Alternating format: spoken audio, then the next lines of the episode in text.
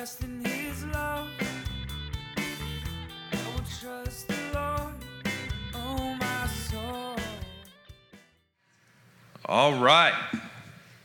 So, to start our message today, I'm going to ask you to join me on what was at the beginning a little bit of a, a personal journey, a conversation with God that happened during the, the feasting and fasting that we did in January. But as it unfolded, I felt like the Lord was speaking to me for more than just me, but it was something that He wants for our church family a blessing that he wants to bestow, an anointing, so to speak, of his Holy Spirit in greater measure than already exists. It started in Hebrews chapter 3, as that was one of the verses in the feasting and fasting that we were looking at in regards to our relationships that we have with one another and how we treat one another, how we live with one another, how we do life with one another. In Hebrews chapter 3, verses 12 and 13, it says this See to it, brothers and sisters, that none of you has a sinful, unbelieving heart that turns away from the living God. Which is actually just a pretty wild verse that is spoken to a group of believers. But encourage one another daily, as long as it is called today so that none of you may be hardened by sin's deceitfulness. Yeah, wow is right. there's, a, there's a lot in there. But the main thing that stood out to me was encourage one another daily. It's like not like this is a new verse, but that's one of the beautiful things that the Holy Spirit will do as we come with childlike hearts to read afresh and have the Holy Spirit speak to us afresh. It was just kind of that highlighted, like blinking. Encourage one another daily. That's really where the emphasis was. And it's like, man, the world could use some of that right now, right? Our people living encouraged? Are people positive about the direction of their life? Do they believe a good future is coming? Are they able to make that faith filled claim like we try to do regularly that the best is yet to come? Amen. And it's like, whew, I mean, it, no is the answer, right? It's like, well, if you just kind of take a poll, you look at the countenances on faces, you hear the chatter. If for some crazy reason you go online to social media and try to get encouraged, it's not going to happen. There is so much despair, fear, negativity. That God's word has some good news. And we can feel those things too. Certainly not immune to the, the challenges that we're facing in this present day and age. We got to fight for encouragement. We have to fight for encouragement. Why? Well, because discouragement is coming at you every day discouragement and despair are knocking on the door, if not barging in the door, coming at us, saying, Hey, partner with me, partner with this negativity. And it's gonna come and it's gonna fight you. You can feel it. And so God's word has one of those, you know, blinking lights of good news. Encourage one another daily so that you don't get hardened by sin's deceitfulness. And that's the fight coming against you. That we have a, a deceiver, an enemy who's prowling around like a roaring liar, uh, like a roaring liar, yes, absolutely, exactly. like, thank you, Lord, like a roaring liar, and that's what he is, trying to deceive us to not believe the, the promises of God. And, and this is, remember, this is written to the church, so let's, we're not immune to this.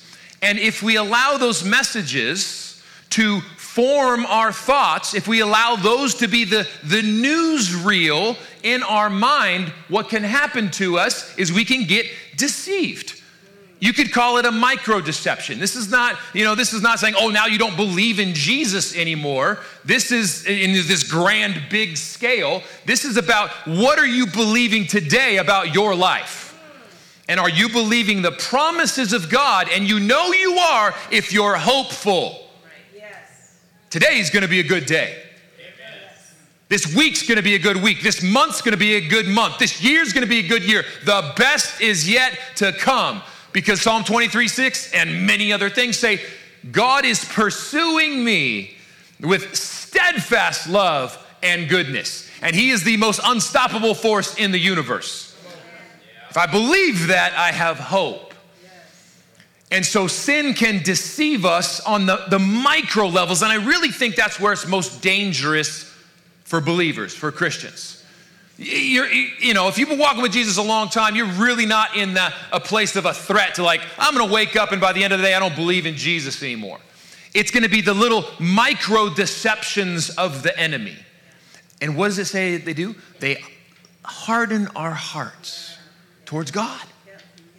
Just that little bit of hardness, that callousness, where it's like, oh, I, I was hurt because I didn't feel like God came through how I wanted, and now, now my heart's a little hard, and I don't, I don't, I don't believe anymore that that promise is going to happen.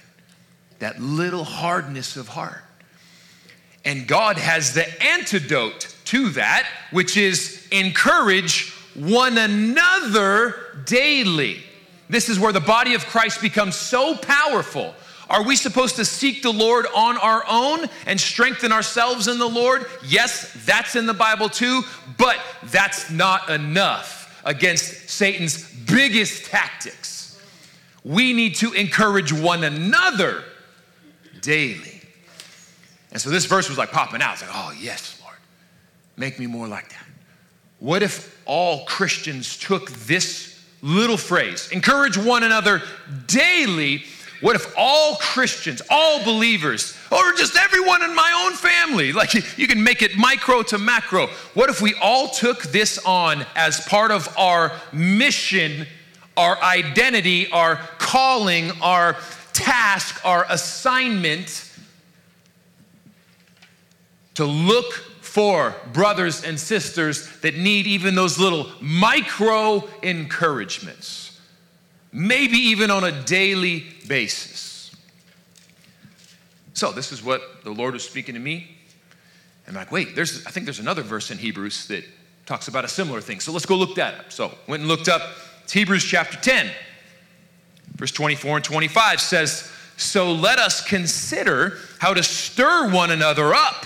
The actual literal word there is spur, which is a fun one. Like, be a like how a cowboy kicks a horse, it's sharp. They start running because it's uncomfortable, like it's a pointed object. That's the picture. Let us kind of spur one another, kind of poke each other a little bit, maybe once in a while uncomfortable, to be boom, to, to stir one another up to love and good word, good, good works, good deeds. Not neglecting to meet together, as is the habit of some, but encouraging one another, all the more as you see the day drawing near. So, that same phrase, encouraging one another, is the centerpiece of that verse. So, I decided to look up the word. All right, this encouragement thing, God's saying something, He's, he's encouraging me, He's challenging me, and then I'm already feeling like I think this is just a good, fresh word for our church family. I'm going to go look up that word encourage. That's the centerpiece of both of these verses. So looked it up. It's a word parakaleo. And as soon as I read that, I, it was one of those fun moments of like connect, the connectedness of the Bible. And it was like a revelation because it was like, wait a second, wait a second, you're kidding me right now. That word I know that word, not from anything about like encouraging one another. I know that word from the name given to describe the Holy Spirit. That Jesus gave the Holy Spirit a, a ministry name, so to speak. And I know it's that word.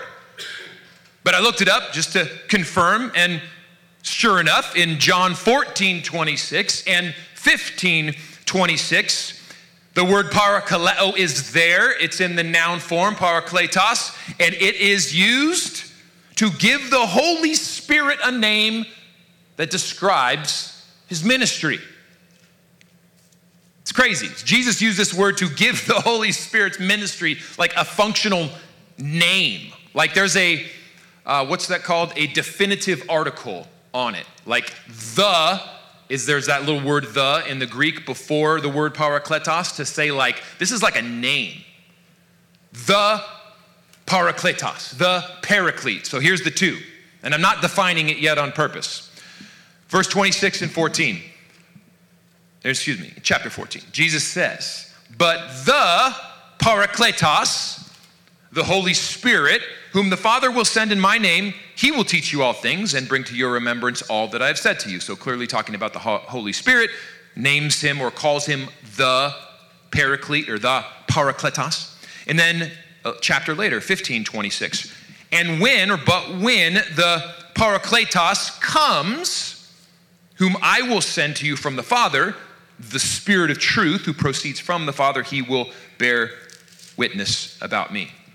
So before we define it, here's kind of that like, wow, are you kidding me? Fresh revelation of sorts that it, it sounds too profound to say out loud, borderline blasphemous if the Bible wasn't clearly making connection. But the idea is that the name given to the Holy Spirit is the same action call to ministry that you have from God to be for one another. Just in the Bible. the same parakaleo ministry work of the Holy Spirit is to be done by believers for one another. I mean, that is straight Bible. Parakaleo one another. Parakaleo one another. Parakaleo one another. And by the way, the Holy Spirit is the Parakletos. The same parakaleo ministry of the Holy Spirit is to be done by believers for one another. That is a high and holy calling. A high and holy assignment. These are some of the reasons why I say, like, man, if you're a Christian, you should never be bored. That's on you. You just got called to live out the same kind of parakaleo ministry as the Holy Spirit. So get to work if you're bored. You got stuff to do. And now part of us ask like, "Oh, well, how can that be? How could how could I I'm not worthy, I'm not good enough. How could I be doing the same parakaleo as the Holy Spirit?" There's a great passage in 2 Corinthians 1, 3 to 4. And I apologize, it's not in your notes, but you can take notes and come back to it. But the Apostle Paul uses the word parakaleo five times in two sentences. And then he actually goes on in the next two verses and uses it five more times. So he literally uses the word parakaleo 10 times in like four verses to describe this ministry of parakaleo to one another.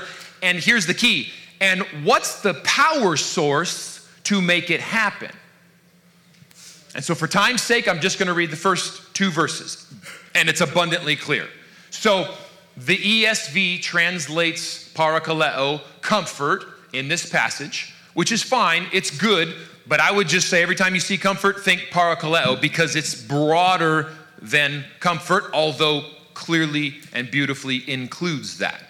So, here we go. Paul says, Blessed be the God and Father of our Lord Jesus the Father of mercies and the God of all comfort, of all parakaleo, who comforts us in all, excuse me, who comforts us in all our affliction, so that we may be able to comfort those who are in any affliction with the comfort with which we ourselves are comforted by God. So, how is it possible that you can enter into that same parakaleo ministry of the Holy Spirit? What Paul clearly says is freely you have received, freely give. What God has done in you, He wants to do through you. What God has done in you, He wants to do through you. That's why Paul uses parakaleo 10 times in four verses to make the simple point we can comfort others with the comfort with which we have been comforted by God. So there's the supernatural power that it takes to be able to enter into that same parakaleo ministry of the Holy Spirit. When God has supernaturally encountered you, you have His supernatural power to pass it on.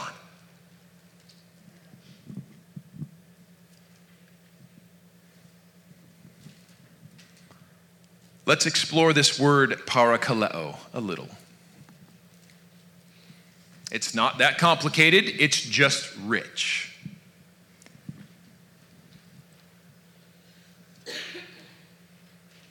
It means comfort, encourage, exhort. The nuance of it is that there's a there's kind of a spectrum there where those three words comfort encourage exhort are all connected. They're connected by parakaleo has a root word kaleo which means to call forth. I love this. So the sense of parakaleo the root of it all is when you are calling forth the person into more of their God given identity and destiny. That's what God does for you. The Holy Spirit parakaleos you, calls you forth into more of your identity and destiny in Christ. There's a call and therefore comfort, encourage, and exhort are all on this spectrum of nuance of what it looks like to call someone forth into more of their God given identity and destiny. Like you can take, in a sense, the same message and you can make it comforting, encouraging, or exhorting. Exhorting is more on the, the, the strong challenge end, comfort is more on the, the comforting end. So if just play this out for a moment. Let's say God is calling someone forth into a greater measure of their identity and destiny, and by listening and being patient to the Spirit, you sense that in the moment this person is needing more of that comforting end of the parakaleo spectrum. So it's like it's the, it's the gentle. Hey, it's going to be okay. God's with you. God's going to make it happen.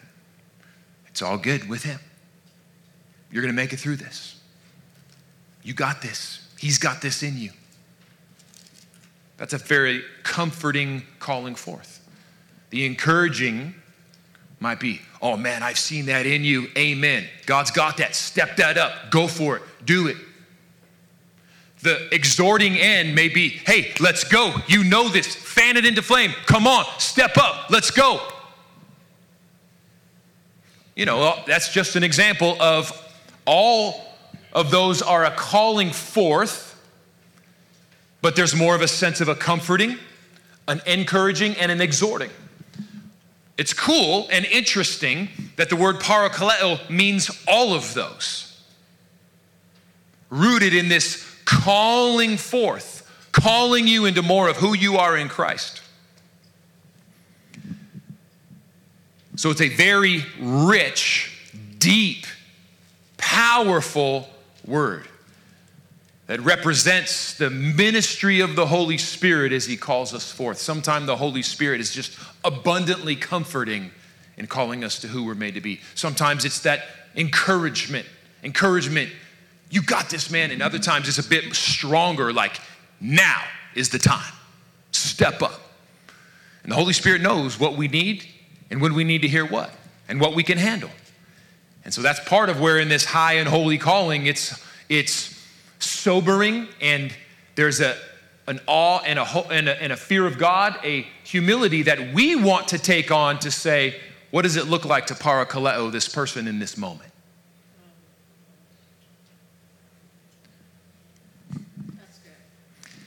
And there's one other sense of the word that is really fun. And it's kind of like, feels like out of left field, but then not. And the word, or the, the word parakaleo, has a very strong sense used in other places in the word as an advocate. 1 John 2 1. My little children, I'm writing these things so that you may not sin, but if anyone does sin, we have an advocate, a parakletos. Exact same word, it's the noun form. It's the same word, the literal same noun form word used in John 14 26 and 15 26 to describe the Holy Spirit we have a parakletos, an advocate with the Father, Jesus Christ the righteous.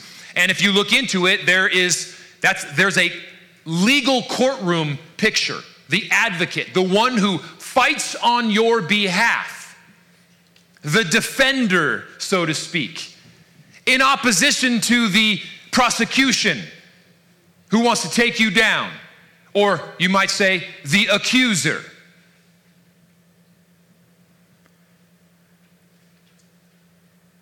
Are you choosing to be one another's advocates or accusers?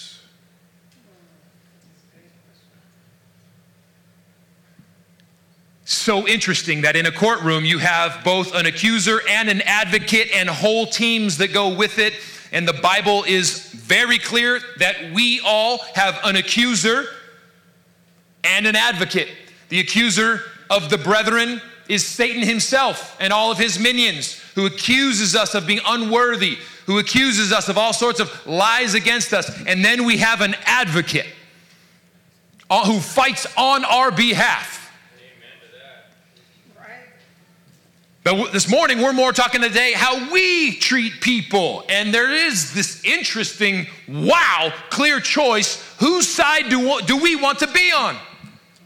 Because let's, let's be honest. The body of Christ is sadly fantastic at tearing each other apart, at seeing each other's worst and then talking about it with other people. Division. I'm not saying this body, although it's happened, but we're getting much better. But the body of Christ in America, why do we have to have 10,000 denominations? I mean, part of that can be good, part of it's terrible. Because it's as soon as I don't agree with you on everything, I'm gonna make accusations against you. I think I've got it all right, and I'm gonna go start my own thing. That is American Protestant freedom gone awry because it's division in the body of Christ. We want to make it a utter last ditch, last just possible thing to get on the side of the accuser. Actually, we never want to be on the side of the accuser. Is there a time and a place to speak truth and correction in love? Absolutely. That's in the Bible. But that's not what we're talking about. This is are you being an advocate? Or you're calling out the best. You want the best for them, and you're taking on the role of fighting for them. So even when you see them in the wrong, and maybe you're right, you still have the heart that says, I'm for you. I'm fighting for you. And God help me be a, a, conduit of your Holy Spirit to where I could be a, a, just a, a sliver of the parakaleo, oh, parakletos in the moment and give some comfort, encouragement, and exhortation. But I am for you. And maybe that's the biggest thing right there is we have to decide when we're speaking with one another or about one another or thinking of them. It's a real easy thing. Where's your heart coming from? Are you for them or against them? Are you an advocate or an accuser? And if we can get that right, then that will truly lead, guide, dictate how we speak to them. If you're for them, they will know it. So, this is a high and holy calling. It's challenging, it's healthy, it's worth the work because the scripture says it is. he gives us a high and holy calling that we need each other to do this for one another, to grow into the fullness of Christ. So, for better or for worse, we need each other in this, so therefore it's worth putting in the work in our hearts to say, God, make me an advocate and only an advocate for my wife, for my kids, for my brothers and sisters in Christ. Be each other's advocates. I remember when I was doing some marriage counseling with a couple who was recently married, and I was telling them at that time, maybe, I don't know, maybe been married 16, 17 years, and saying one of the biggest things that has blessed our marriage is the idea that we are we are called to in marriage to be each other's advocates not adversaries. Your job is not to point out their sins. Your job is to be for them in every way possible Ephesians 5 way ups the ante for the men, by the way, because it says to be the head is the tip of the spear, the first one ready to go die in battle, to sacrifice yourself, to lift up your wife. That's the essence of being her advocate. You will go, not I'll take a bullet someday. No, you'll die daily because you are for her. And sometimes you have to die to yourself to lift her up. That's being an advocate. And so we're called to that in marriage, and we're called to that in everything. when it says, when the Bible says, like, walk like Christ in love and sacrifice, that's for everyone. That's toward everyone. That's outward in how you treat others. So, your spouse, your kids, and then on out to be each other's advocate is a high and holy calling.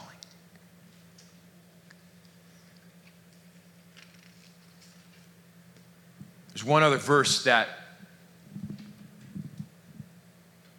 I can't help but go to because it puts such precise language on what can be a prayer, a cry of our heart.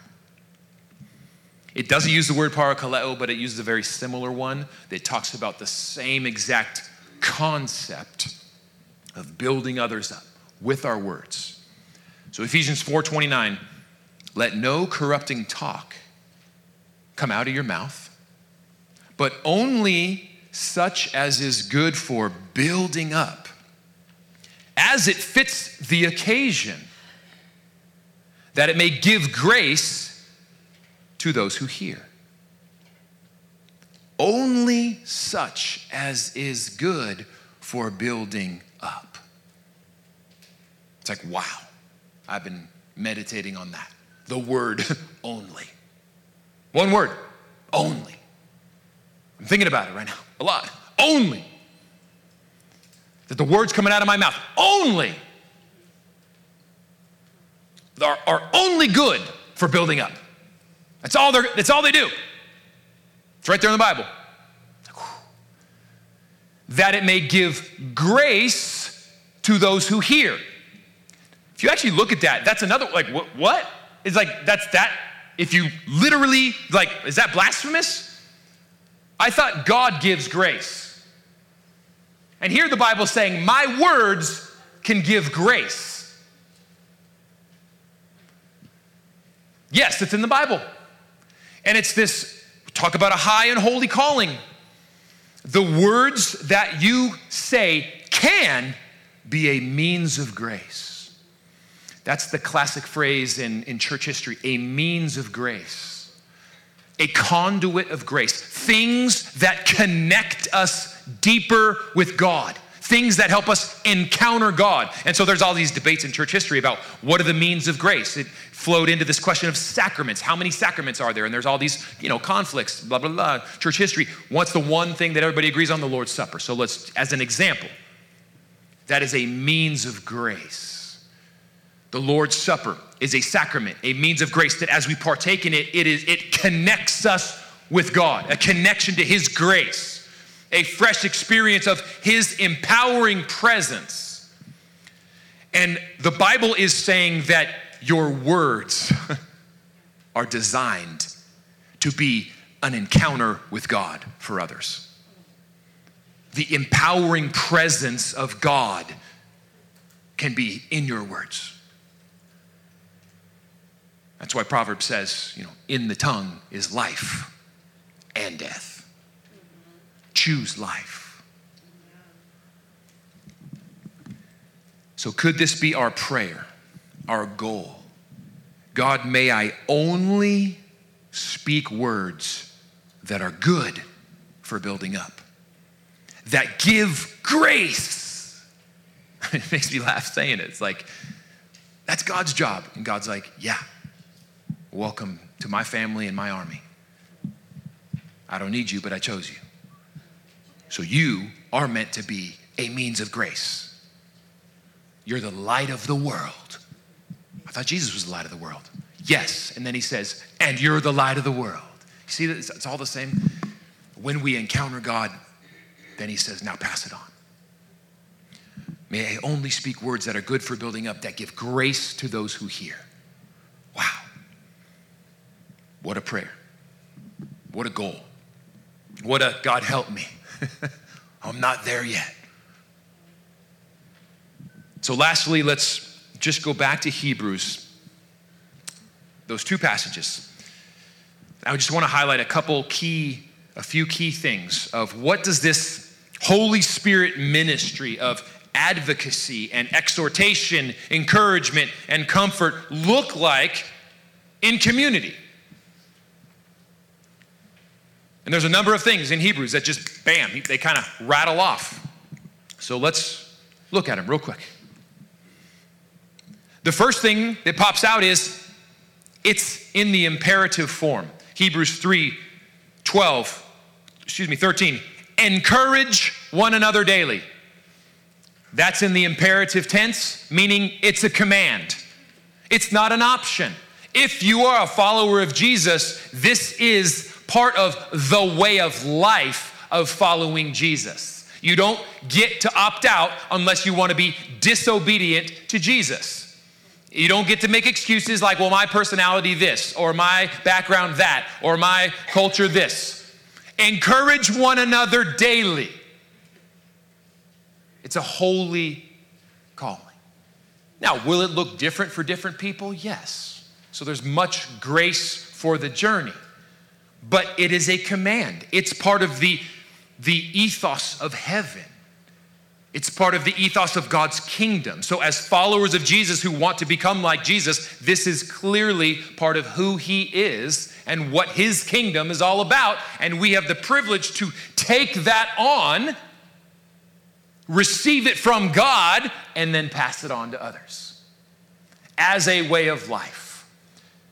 And I will say, in the last two, three, four, five years, you all have taken this on in a way that is mightily encouraging. Amazing. Truly. Like, after the service on Sundays is many times my favorite part of the day.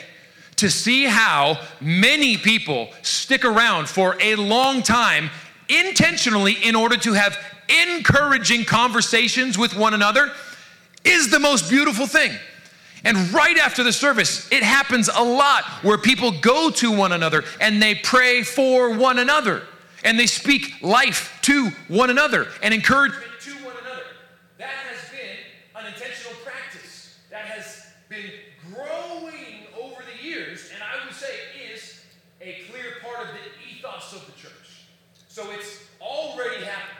So this is not a brand new idea in any way. But there's always more. And that's the sense. Oh, just lost some batteries.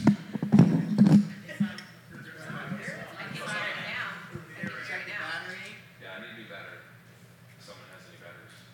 It's on. No, it's not on. There's no batteries in it. but this is on. I'm gonna sing like Cynthia. Hey, my voice is a little better today, huh? That was that was No, this mic is this is hot. No, I'm just kidding. Let's do that one. See, Carly called me up with my voice.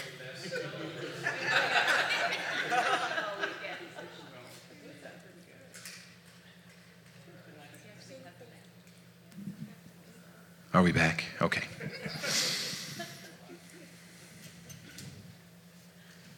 Moving on. After I say one more time, genuinely, you guys are making a concerted, intentional effort to grow in this. We see it. It's awesome. I'm very, very proud of our church in this way. Truly. But there's always more. And that's what I believe God's calling us to in this year is more intentionality, more nuance, more his spirit to both hear from him for one another and to have that courage and that boldness to regularly speak it out. That it's part of our identity as believers. It's just part of what we do. In the same way, we're like, you know, we just show, we go to church. It's part of our identity. And it's like, there's lots of things that are part of our identity that then it just let it come natural. So we go to church, we gather, and we encourage. It's kind of like, you know, we don't just go to church and show up. There's a lot more to it than that. We go to church and we encourage each other. We're looking for that opportunity to encourage someone. And I think that's part of that shocking phrase in here of it's daily. Encourage one another daily. It's like, well, I only see him once a week. So how's that going to work? So let me uh, parse that out a little bit. First of all, it's it is a different time in that if you live in a little village and everybody that you know, you know, essentially lives within 200 yards of you, it's a it's easier to see one another daily. Right? We are much more mobile than humans have ever been in civilization's history.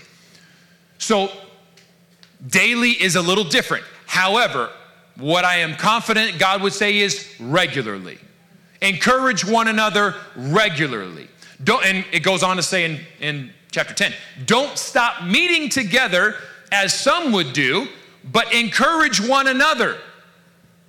And so there's this picture of part of the reason we gather is not so what you can get, but so what you can give. And that's what's in here. It's like church does not exist so I can say, what do I need to get out of it today? It's what can I give? How am I going to make a contribution? How can I encourage someone? And that one verse right there flips the entire consumer church culture on its head. You know, where it just says, consume, uh, we live in this consumer world that says what we should assess as valuable is what can I get out of something for the least cost to me? I think that's fantastic if you're looking for a couch, not a church. So we got to be careful that that consumer culture doesn't permeate how we think about God and relationships with one another. Now, does God want to fill you up and bless you in church, through church?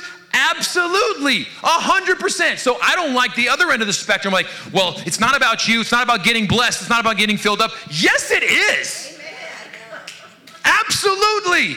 In your presence is fullness of joy. Why do you think Jesus opened the Sermon on the Mount saying, Bless you, bless you, bless you, nine times? Because God's heart is to bless you, to treat you like a favorite child, and give you grace that takes you from hell to heaven. I want the blessing.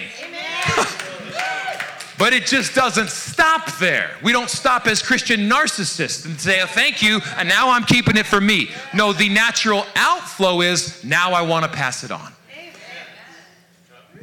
That was good. Wow. That was.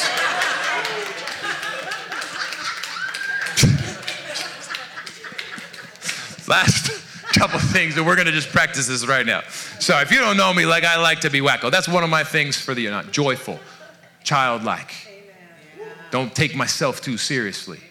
It's like those are that's one of my goals for this year is growing in childlikeness. Where it's just kind of funny. It's like, dude, we don't we have no idea what we're doing. Like we like, we we we are like we don't have it all together. So just laugh at yourself. If good things are happening in your life, say thank you, Jesus. That stumbling along the way, there's some good fruit. But I'm just I'm a little kid. Like I'm in, in your eyes. I'm childlike and I just need you. So I can laugh at myself. So if you ever see me starting to get a little silly up here, that's me living out a goal of being growing in childlikeness as I get old.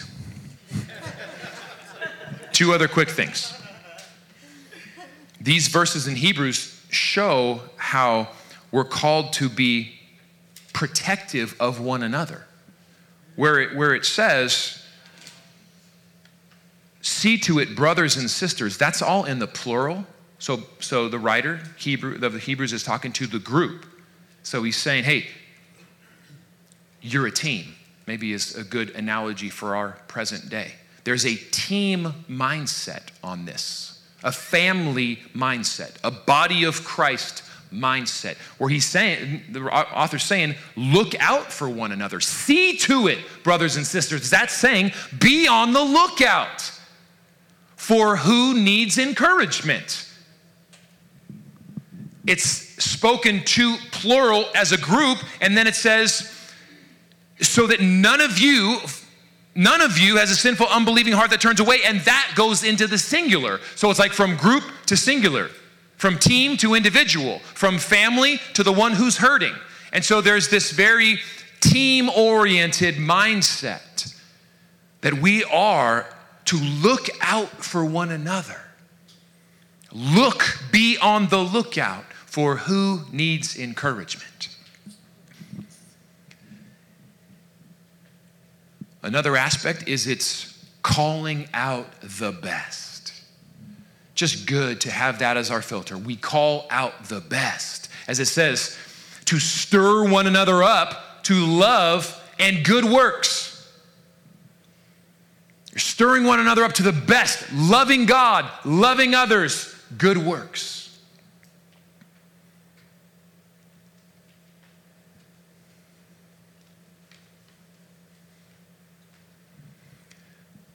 A last uh, idea here, and then we're just going to spend a little time putting this into practice. As I was just praying on it, thinking on it, about this high and holy calling. Part of it's like, well, God, why, you know, can't we, can't it just be that solo mission? You know, me and you, God. Me and you. Because people are scary. People can be hurtful. People can wrong you. People can betray you. And all that's a fact. All that's true. Why, why not just allow people to go with that? Because I've heard that a lot. I'm not really into church. Maybe, you know, maybe like the messages here and there, but it's just kind of me and God. You know, I don't really need to get involved, develop relationships, be intentional, because it gets hard. That's a fact. So, one of the many reasons to push through and, and courageously face the, the truth of God's word that calls us to invest in one another to the point of encouraging one another is this amazing truth that the body of Christ needs you. That's one of the big reasons why God's not all about, not all about the solo mission with you and God. Now, is your relationship start with this very personal place that it has to get very, very deep, personal, deep cries out to deep? There's intimate places between you and God that, that maybe nobody else on the planet gets to go, and that's probably okay, unless you have an utterly trusted person in your life. But so it is unbelievably intimate and personal, but it was never meant to stay individualistic. God says, to the degree I do things in you, I want to do them through you. The body of Christ needs you. I haven't created your brothers and sisters to be fully built up into the likeness of Christ without you, without your contribution. That's the context of Ephesians 4. He's talking about the body of Christ being built up to become more like the fullness of Christ. And he's saying, and we need you to do it. They don't have the power in themselves to grow into the destiny I have for them. I've put that power in you. You carry encouragement that someone needs today. You carry a blessing from God that someone needs today or this week. You carry prophetic word that someone is longing to hear from God, praying about, asking, God, would you speak to me? And he's like, I did through your sister and brother. Oh, and they said, no thanks. You have a scripture on your heart that is going to lift someone out of anxiety or depression today. You have an encouraging word that is going to help someone keep fighting the good fight even though they want to give up. You have, gonna, you have a comforting prayer that could lift someone, will lift someone out of the pit. So God is saying, Hey, I want you to see yourself how I see you. Well, high and holy calling. Don't keep my blessings from others. You have a ministry of the Holy Spirit to be someone's advocate this week, to fight for them, to comfort them, to exhort them, to encourage them.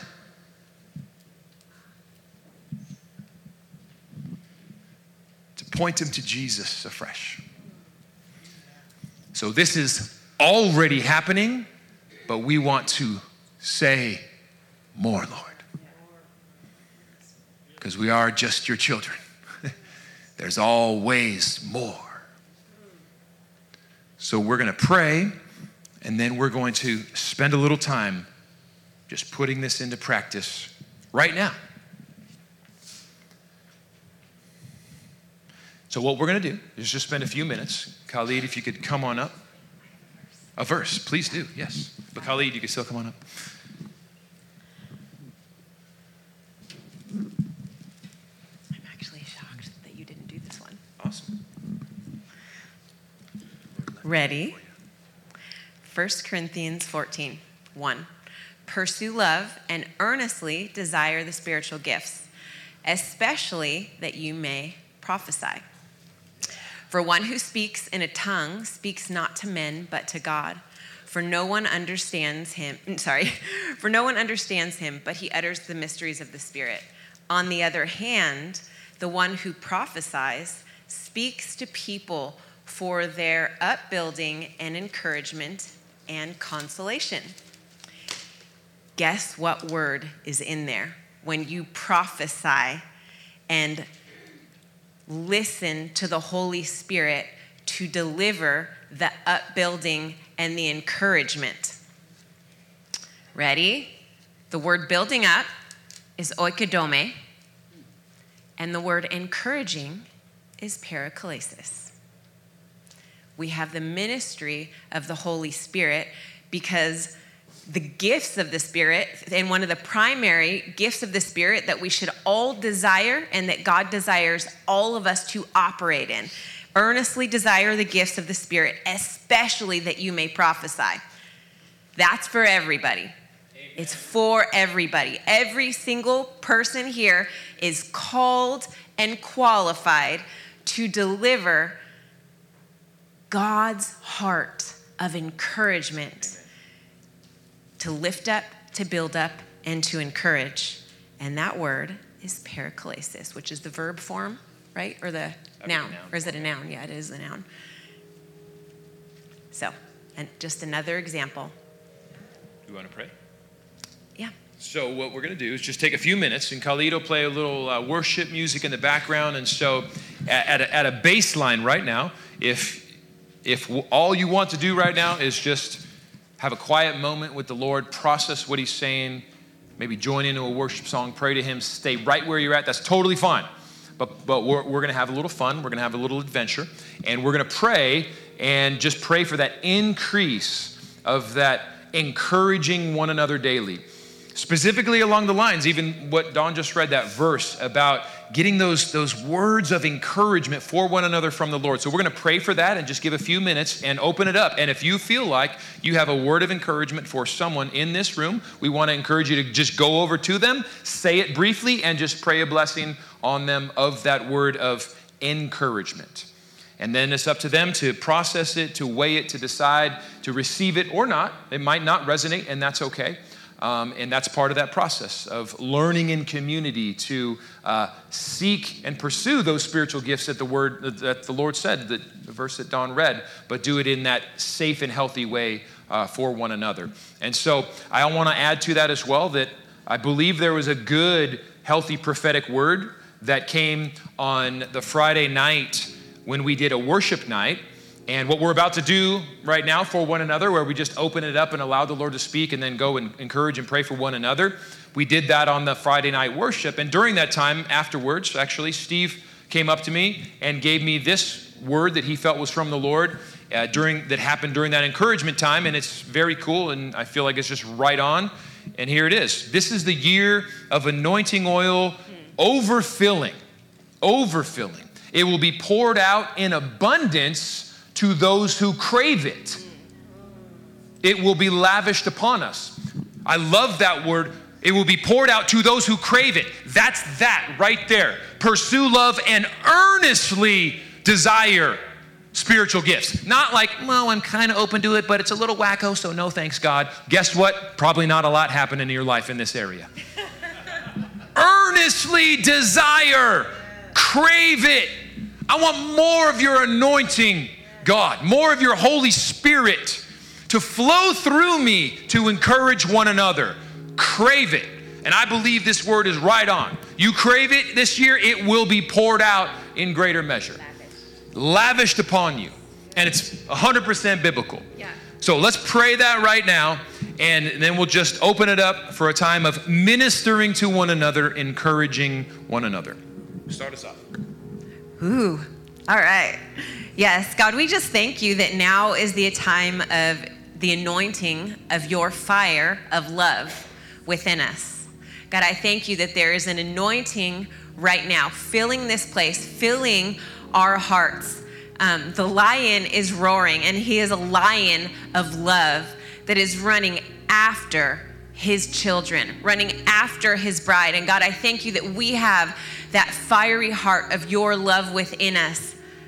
And that we can just, as you give us words of encouragement for one another, that we feel your heart within us going after, chasing after our brothers and sisters with your love to be their advocate, to lift up, to build up, to encourage, to empower them to become all that you have created them to be and to experience all the goodness that you created them to live in. God, we thank you that you are the encourager, not the condemner. Thank you that you are the advocate, not the accuser. We ask that your Holy Spirit would pour out a great anointing of the heart of God, the parakaleo heart of God, the advocate, the encourager for one another. Thank you that you already have, and we are genuinely grateful and proud of this church body that shares your heart with one another. But we say, More, Lord. As this word from Steve, Steve says, we pray that this year is an overfilling, abundance, lavished. Your heart of encouragement for one another. And we do pray that it comes also specifically through Holy Spirit prophetic words where we taste and see your heart, what you're doing, the encouragement, the promises that you want to bring to one another. And may it happen here on Sundays. May it happen in life group. May it happen at youth group. May it happen regularly where your people gather in your name. Your Holy Spirit brings encouragement to one another. And we ask that you would do that right now in this moment. So, Holy Spirit, come. We're open, we're waiting, we're earnestly desiring, and we're hungry to hear your heart that we can pass on to one another and bring that life, more of your abundant life. So we pray this in the name of Jesus, and we encourage you right now just to sit where you're at, reflect, talk to God. If you hear something for someone, go share it. Share it with that encouraging heart. Share it humbly, then pray it. I feel like the Lord might be saying this. Can I pray that for you? Can I pray that blessing and do it? And let's be that hands and feet right now, that ministry of the Holy Spirit, that body of Christ to one another. Jesus, do it. Amen.